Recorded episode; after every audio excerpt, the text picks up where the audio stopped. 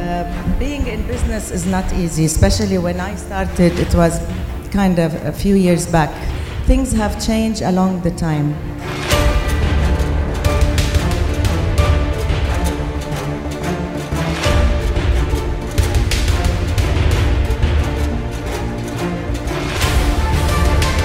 But the challenge was, I always say, if I didn't have a good team working, we wouldn't have made it.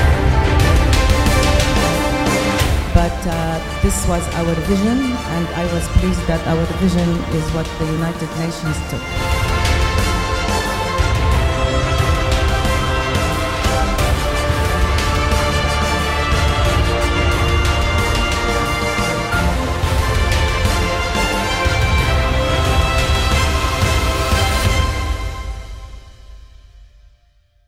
People now, especially young girls, as you could see here, majority here are females, they have better chance now.